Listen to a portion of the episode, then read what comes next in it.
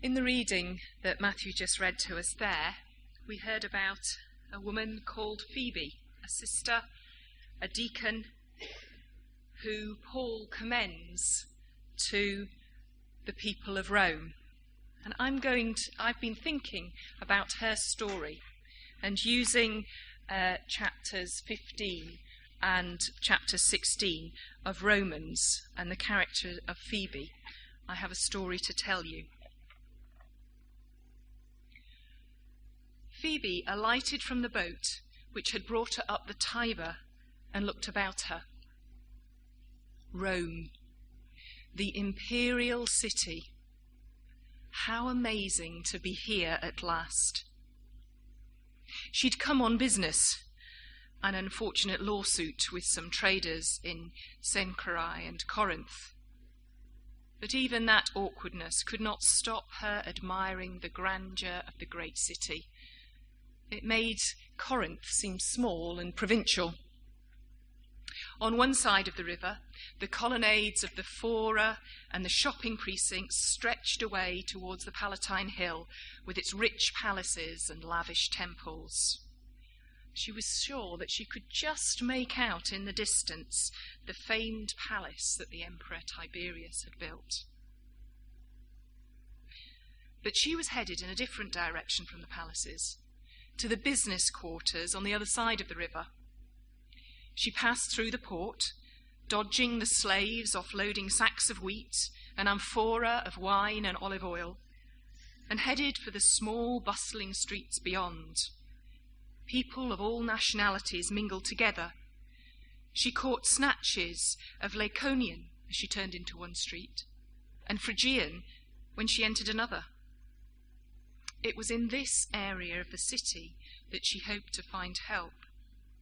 Somewhere to stay, and some people who knew the city and could help her navigate the courts. She was going to her brothers and sisters in Christ. Brothers and sisters in Christ. It still sounded remarkable in her ears.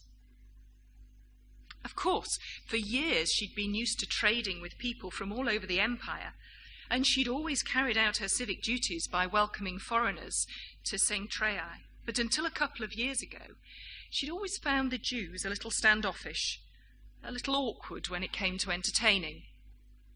And now she was going to stay with Priscilla and Aquila, a Jewish couple, in Christ, as she was. She'd always been fascinated by Jewish custom and was impressed by their moral standards, but she'd never really understood it until she met Paul in Corinth.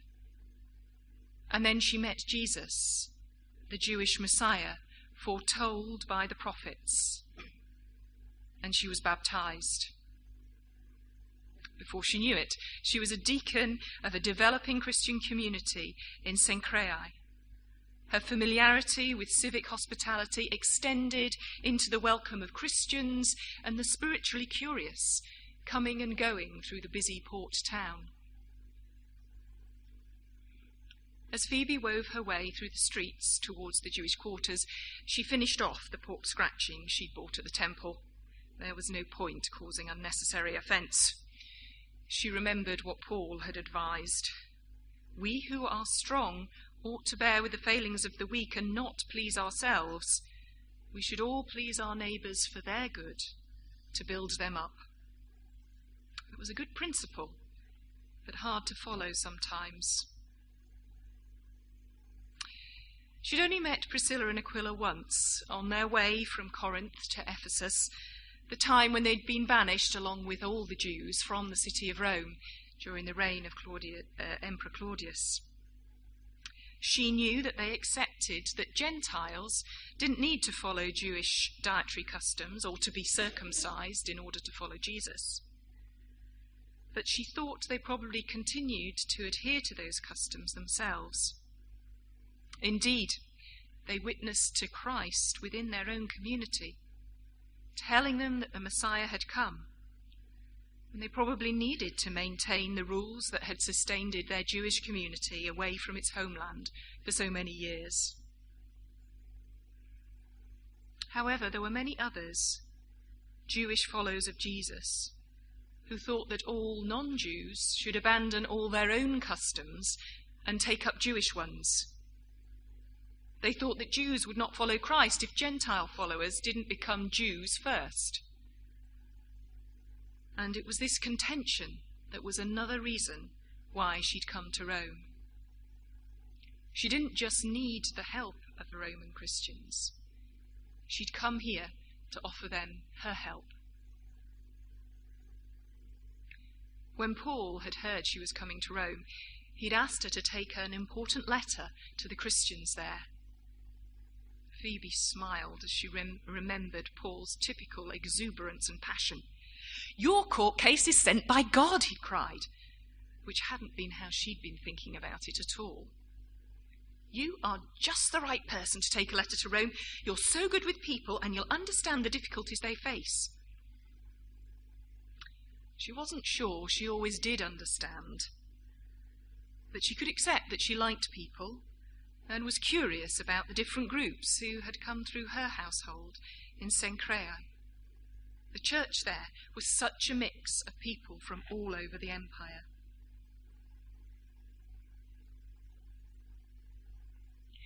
Two days later, Phoebe waited anxiously in the house of Aristobulus for the rest of the Roman Christians to gather. Aristobulus, the grandson of Herod the Great, had the largest house among the Christians and could hold services in his marble walled hall. While she was waiting, Phoebe learned that he and another wealthy householder, Narcissus, had, as befitted men of their station, organised religious debates in their households, and more recently in the Forum, to which they invited their business associates. Priscilla had sent word to all the five house churches in Rome that there was to be a special service at which Paul's letter would be read. The five churches had met together regularly in the past, but recently those meetings have been less well attended. People preferred to stick to their own groups, but Paul had requested that they met together to listen to his letter. Phoebe was delighted to meet her brothers and sisters she'd never seen before. Some of them she'd heard of from Paul and others. There was Epaenetus, and Andronicus and Junia, Persis, Rufus and his mum.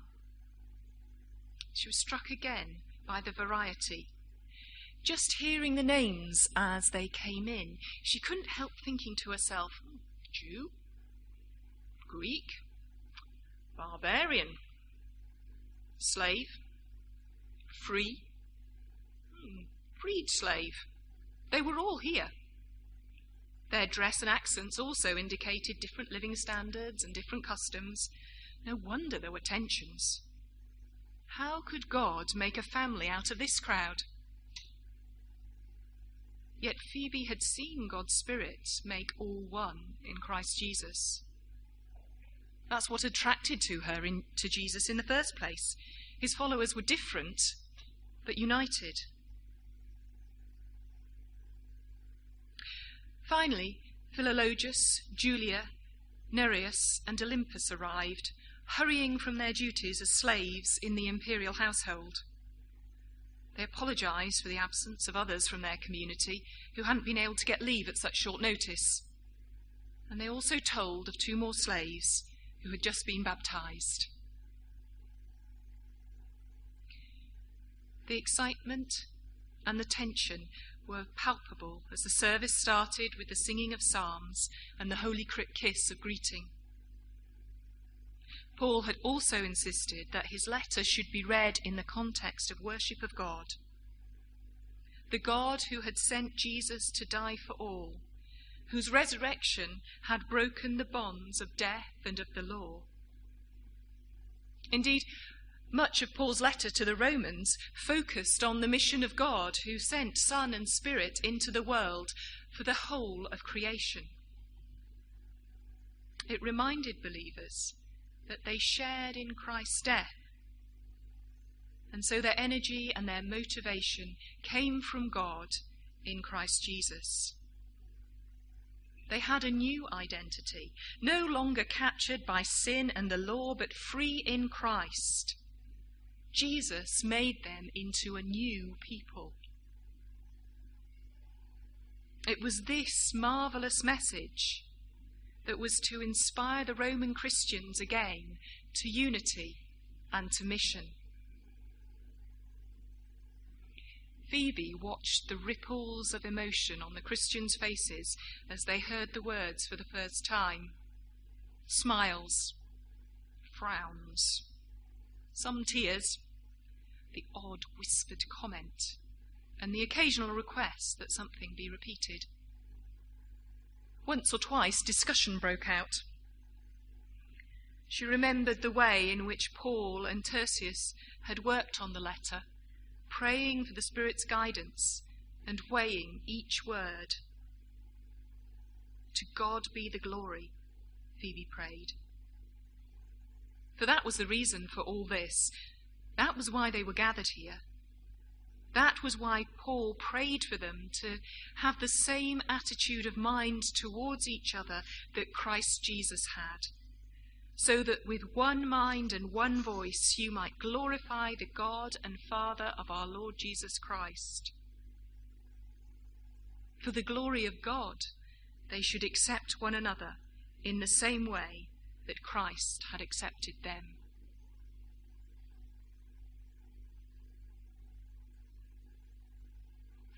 Phoebe delighted in the holy kisses that marked the end of the service, warm embraces, heartfelt whispers of, The peace of the Lord be with you, and questions about her church back home.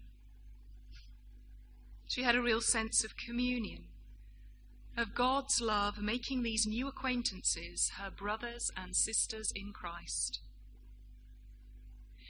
Mary had suggested that Paul's letter be circulated amongst the five church, Christian communities for further reflection, and that they should meet again soon to discuss it. But Phoebe sensed that Paul's rebuke had been well received by most, not least because he recognized that his brothers and sisters in Rome were full of goodness, filled with knowledge, and competent to instruct one another. She'd noticed quite a few shoulders relax and faces lose their tension at that point. And when Paul's plans to visit Rome were read out, there were murmurs of anticipation and pleasure. Paul was asking Roman Christians to unite in preparing for his mission to the Western Mediterranean. Paul wanted to stay with them for a while before going to Spain.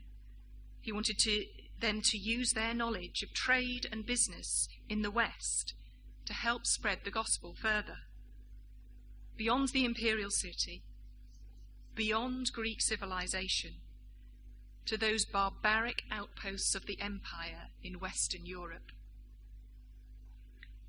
Then, at the end of the letter, the greetings had been read out, and there had been more smiles of appreciation as Paul remembered every group and named even those he didn't know personally.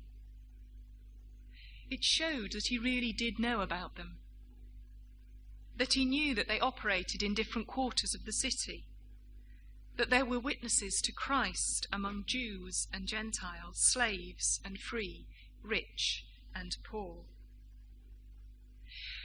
That when he said that those differences that caused the tensions were no longer important in Christ Jesus, he knew that they remained real.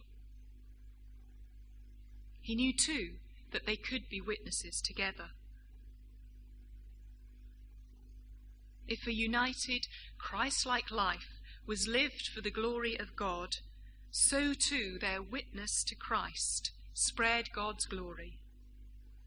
Their witness as a new people, showing forth God's love to all, was more convincing when their own relationships were harmonious, loving, and caring.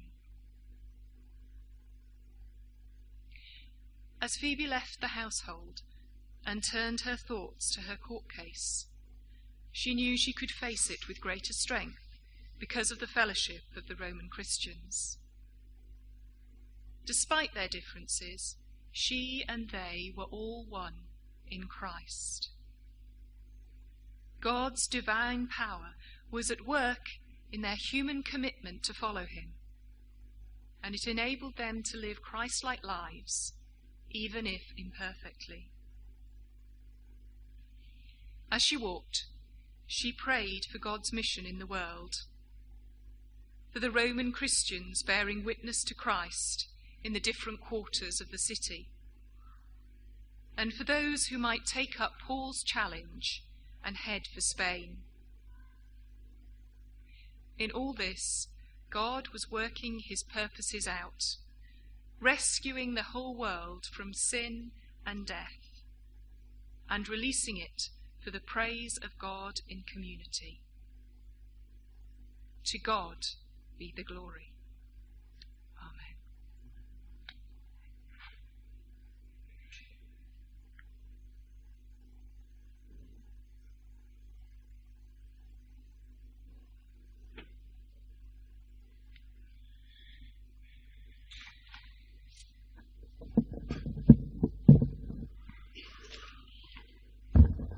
Let's now turn in prayers to others. And as we close our eyes to, to reflect in prayer, let's feel the Spirit of God upon us.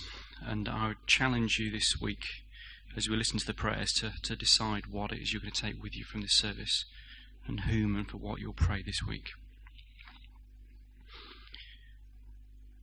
We pray for those in our community who are broken in spirit, broken in mind, and broken in body. There are so many causes of suffering in our community. Sometimes we may feel powerless to help. Lord, we pray that by our actions and words, a kind gesture or kind phrase, we may help those people who need support at this time.